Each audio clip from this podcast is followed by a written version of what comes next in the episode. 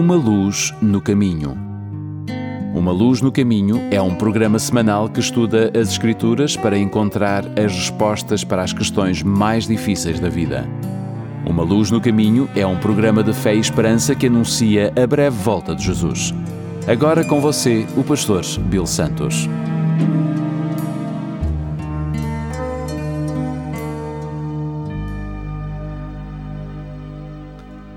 Bem-vindo ao programa Uma Luz no Caminho. Meu nome é Bill Santos. Muito obrigado por estarem conosco. Num programa anterior, mencionei que o grande filósofo francês Voltaire chegou à conclusão que a maior parte da Bíblia era composta de fábulas e falsidades. Os milagres eram miragens e no cristianismo como um todo era essencialmente um engano. E, no entanto, Talvez numa manifestação de cinicismo, ele ficava feliz de perceber que algumas das regras judaico-cristãs serviam como limite para as pessoas, como um muro invisível. No livro A História da Filosofia, Will Durant cita Voltaire quando ele diz: Se há uma vila para ser boa, é preciso ter uma religião. Uma das suas personagens fictícias concordava com Voltaire. Quando ele dizia: Eu quero o meu advogado, o meu alfaiate e a minha mulher que acredita em Deus. Desta forma, serei menos roubado e menos enganado. A despeito de muitas contradições e erros que Voltaire percebeu na religião organizada, ele às vezes a considerou como uma cerca útil em um artigo intitulado Deus, Voltaire escreveu o seguinte: Você diz que a crença em Deus tem afastado alguns homens do crime? Isto é suficiente para mim. Se esta crença prevenir dez assassinatos que seja, dez calúnias, acho que todo mundo deveria abraçá-la. Agora, o homem que rejeitou o sistema completamente foi o filósofo alemão e ateu Friedrich Nietzsche. Nietzsche deu um golpe tão devastador no pensamento teísta que a palavra ortodoxo assumiu um novo conceito. Passou a significar estar errado. Não acha incrível que este talentoso, mas confuso pensador estava tão irado com o impacto do cristianismo e a presença da Bíblia em nosso mundo que teve êxito em retratar as pessoas que acreditavam na palavra de Deus como gente errada. Se você acreditasse na ressurreição de Jesus como algo real, estaria errado. Se achasse que Jesus tinha feito milagres quando viveu na terra, estaria errado se achasse que os dez mandamentos tinham relevância e cresce que ainda tinham autoridade em nosso mundo, então definitivamente você estará, estaria errado. O grande escritor cristão C.S. Lewis, vou contar uma história sobre ele daqui a pouco, falou sobre a aparente batalha entre a evidência científica e a fé espiritual e diz que às vezes as pessoas que creem na Bíblia se sentem como se estivessem no meio de um fogo cruzado. E assim, através dos séculos, o ateísmo tem atraído as mentes e corações daqueles que acham que a raça humana é capaz de encontrar em si mesmo o bem e construir os seus próprios limites à beira de um perigoso precipício. Amigos, será que é possível ao eteísmo nos guiar a um tipo de bondade secular? Neste momento, você pode ser uma pessoa que acredita nisso. Não acredito em Deus, você disse. Mesmo assim, eu vou para o trabalho todos os dias, pago os meus impostos, não assalto nenhum banco, não uso drogas e ponto final. Eu conheço muitas pessoas assim. Tenho amigos que pensam assim, já conversamos sobre isso. Eles dizem: por que preciso de Deus? Eu faço o que é certo, sei no meu íntimo o que é certo, o que é errado. tenho minha consciência, posso cuidar do meu próximo sem as bem-aventuranças me dizendo que é isso que tenho que fazer. Bem, as, as páginas tristes de nossa história registram duas duras realidades. Uma, o povo de Deus, os homens e mulheres da igreja, têm falhado constantemente em viver pela fé e transformar o mundo num lugar melhor. Não há dúvidas quanto a isso. Mas a segunda realidade é a seguinte: as estruturas morais construídas sem a lei de Deus e fora do seu reino nunca duraram. Sempre se desintegram em meio à tirania, horror e perseguição. Isso aconteceu essencialmente em todos os casos. O filósofo francês Bernard Henry Levy, ele era um marxista e mais tarde encontrou a sua fé e sabiamente ele declarou: aplique o marxismo a qualquer país que quiser e você sempre encontrará um gulag no final. Eu com certeza acredito na separação da igreja e Estado. Os cristãos não têm o direito de forçar o seu próximo a praticar as suas crenças e a sua fé religiosa. Porém, ao mesmo tempo, num mundo no qual o fundamento moral da palavra de Deus é eliminado, então esse mundo está baseado em duas coisas: a vontade coletiva de uma sociedade que passa por constantes mudanças e o surgimento de tiranos que impõem a todos a sua própria vontade. Nietzsche tinha a opinião: o homem precisa levantar-se, tomar controle das coisas, ou seja, uma teologia de super-homem. Quem fez isso? Três políticos que leram os livros de Nietzsche e concordaram com as suas ideias foram Mussolini, Stalin e um alemão chamado Adolf Hitler. William Shire, autor do best-seller A Ascensão e a Queda do Terceiro Reich, escreveu: Hitler muitas vezes visitou o Museu de Nietzsche em Weimar e tornou pública sua veneração pelo filósofo ao pousar para fotos olhando com admiração para o busto do grande homem.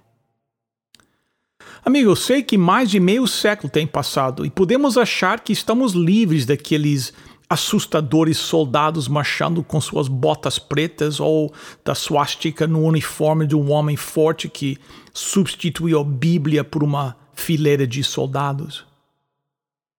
Mas a Bíblia diz que todos nós rendemos fidelidade a alguma coisa.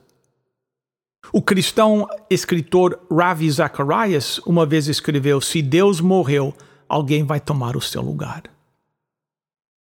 Eu penso nos milhares de sites da internet hoje em que fotos de mulheres e às vezes crianças são usadas para satisfazer a natureza carnal de pessoas depravadas. No centro de Bangkok, na infame Rua Patpong, uma fileira de boates e bares oferece uma enorme variedade de meninas, muitas delas arrancadas dos vilarejos distantes, onde seus pais recebem em troca 50 dólares. Quem vai dizer que isso é errado se turistas alemães e americanos estão felizes? Bem, vamos voltar ao nosso caso. É, você e eu, eu repito, talvez você tenha dúvidas sobre Deus e a Bíblia. E você vive numa cidade onde há leis regendo o funcionamento das coisas e a sua própria vontade de ferro o torna bom e a sua vida está de acordo com a lei e que tudo que acontece na sua vida é certo. Então por que você precisa de Deus? Um jovem intelectual chamado Jack Lewis pensava exatamente assim. Sua mãe tinha morrido quando ele era jovem. Ele foi criado no lar onde a religião era uma ferramenta disfuncional que lhe era imposto goela abaixo. Não demorou muito para que ele decidisse que seria ateu. e protegeu essa decisão com muito cuidado. Ele era aparentemente moral e sentia-se inteligente o suficiente para construir o seu próprio padrão daquilo que era certo ou errado, bom ou ruim. Para que preciso de Deus então? Tudo o que ele queria era ser deixado em paz e ser feliz. Ele era um leitor voraz e começou a pesquisar algo que ele chamou de alegria. Aquela explosão interna de felicidade pura que diz: é isso, eu fui feito para isso, é perfeito e é meu. Ele procurava essa alegria e lia e debatia com os amigos, mas essa alegria simplesmente não era encontrada. A sua busca não estava levando a nada. A vida parecia uma rotina monótona, pontuada por desapontamentos e decepções. Foi então que duas coisas aconteceram. Ele era reconhecido como um gênio, um grande acadêmico. E enquanto lia os livros escritos por grandes mentes da sua época, alguns ateus e outros cristãos, ele descobriu que os cristãos faziam mais sentido. Seus argumentos eram melhores, suas observações penetravam o íntimo da sua alma e acalmavam a sua solidão. Ele ficou tentando parar de ler esses autores, mas decidiu que não seria intelectualmente honesto. Mas aí aconteceu algo mais. Ao sentir os passos de Deus atrás de mim, meu adversário começou a dar os seus últimos toques, escreveu ele mais tarde.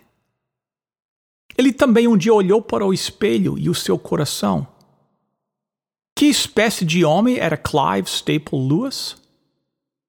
Ele não tinha notado sua desintegração moral. Mas ao olhar-se, viu com horror que ele era essencialmente mau, era egoísta e superficial, zombava dos outros, era perverso, vaidoso, briguento não tinha apenas construído seus limites, tinha construído um enorme pedestal de autoadoração e havia se colocado no topo dele. Este jovem, confuso ateu, sentiu-se que talvez houvesse milhares de demônios dentro dele. E foi então que finalmente cedeu e caiu de joelhos. Em 1929, C.S. Lewis admitiu que Deus era o Criador e que ele era a criatura. Tornou-se um dos mais brilhantes, porém humildes defensores do cristianismo que o mundo já conheceu. Seus livros, como Mero Cristianismo e as Crônicas de Nárnia, são um inesquecível registro do reino eterno de Deus. Amigo, eu gostaria muito que isso acontecesse com você hoje. Quer dizer, caso você esteja precisando disso. Se você tem vivido no deserto do ateísmo sem conhecer a Deus como seu Pai, e Jesus como seu Salvador, e o Espírito Santo como seu amigo, eu gostaria muito que você experimentasse o que eu encontrei e que o que C.S. Lewis encontrou e muitos mais. Não foi por coincidência que a sua autobiografia foi intitulada Surpreendido pela Alegria. Ele descobriu que ser governado pelo abraço carinhoso de Deus era muito melhor do que ser autossuficiente no mundo estéril e cheio de super-homens e ditadores. Eu gosto muito de uma história contada por Harry Emerson Fosdick, de um jovem cuja mãe, chamada Mônica, estava muito preocupada. Veja bem, ele, o jovem, não acreditava em Deus e jurou que nunca acreditaria. Aliás, ele estava prestes a deixar a sua mãe e navegar para longe da segurança do seu lar temente a Deus. Na costa norte da África, partiu para a Itália. Como ela poderia permitir que ele abandonasse a sua influência? Fosdick escreve que a mãe disse: sob os meus cuidados ele estava longe de Cristo, como é que ele seria agora na Itália, terra de tantas tentações sedutoras. Mas as orações daquela mãe não pareciam fazer efeito. O garoto rebelde estava decidido a afastar-se de Deus e navegou para a Itália. Enquanto estava lá, conheceu um cristão devoto chamado Ambrósio. Ambrósio levou aquele jovem a Jesus Cristo. E este jovem, agora convertido, antes um resoluto ateu, tornou-se um dos maiores proclamadores do amor de Deus que o mundo jamais conheceu. Você já deve ter ouvido dele através do seu nome mais conhecido, Santo Agostinho. Eu sei que há momentos de generosidade, coragem e bondade que partem de ateus. Um Deus amoroso trabalha até mesmo através daqueles que não o reconhecem. Mas, amigo, ele deseja ser o seu amigo também. Ele deseja nos dar o seu filho. Ele quer escrever a sua lei de amor, a sua lei de liberdade, a sua lei protetora e redentora em nosso coração. Por que não aceitar a proposta de Deus agora mesmo em sua vida? Em nome de Jesus. Amém. Queridos amigos, chegamos ao momento do nosso programa que nós temos a nossa oferta especial. Todas as semanas oferecemos uma dádiva, um livro, um recurso para vocês e hoje gostaríamos de oferecer o livro A Grande Esperança. Este é um livro maravilhoso que já foi traduzido em 200 línguas, espalhado pelo mundo inteiro, que nos dá um retrato da grande esperança para a humanidade, que é a volta de Jesus Cristo. Eu gostaria que você recebesse esse livro. É uma oferta do nosso programa. Como recebê-lo? Simples. Ligue agora para 1800 458 1735 800 458 1735 1 800 458 1735. Os voluntários vão pedir o seu nome e sua direção e o livro será enviado uma oferta do nosso programa. Você também pode solicitar o livro visitando a nossa página no nosso website umaluznocaminho.com e é só clicar onde diz oferta desta semana. O número mais uma vez 1800 458 1735. Ligue agora. Os voluntários estão aguardando a sua chamada. Bem, chegamos ao final de mais um programa. Muito obrigado pela sua presença conosco e gostaria de pedi-los que compartilhem com os seus amigos o nosso programa e para que eles possam também sintonizar na próxima semana. O nosso programa é patrocinado pela Igreja Portuguesa Adventista do Sétimo Dia, que fica no 280 da Carlinview Drive, em Etobicoke.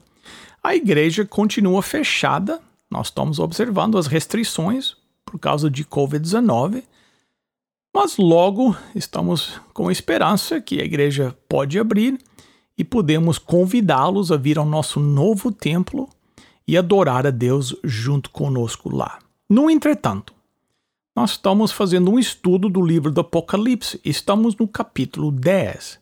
E gostaríamos de convidar a você para estar conosco nesse estudo. Como? É só visitar o nosso website umaluznocaminho.com. Clicar onde diz ao vivo e às 10h45 da manhã o estudo vai estar lá ao vivo, eu estou transmitindo da minha casa, em português, o estudo do livro Apocalipse, o capítulo 10. Depois, ao meio-dia, no mesmo local, uma luz no caminho.com, na página ao vivo, teremos a mesma mensagem em inglês. Quero convidá-los para estarem conosco. Até a próxima semana, amigos, se Deus quiser. E lembre-se, Lâmpada para os meus pés é a tua palavra e luz para o meu caminho.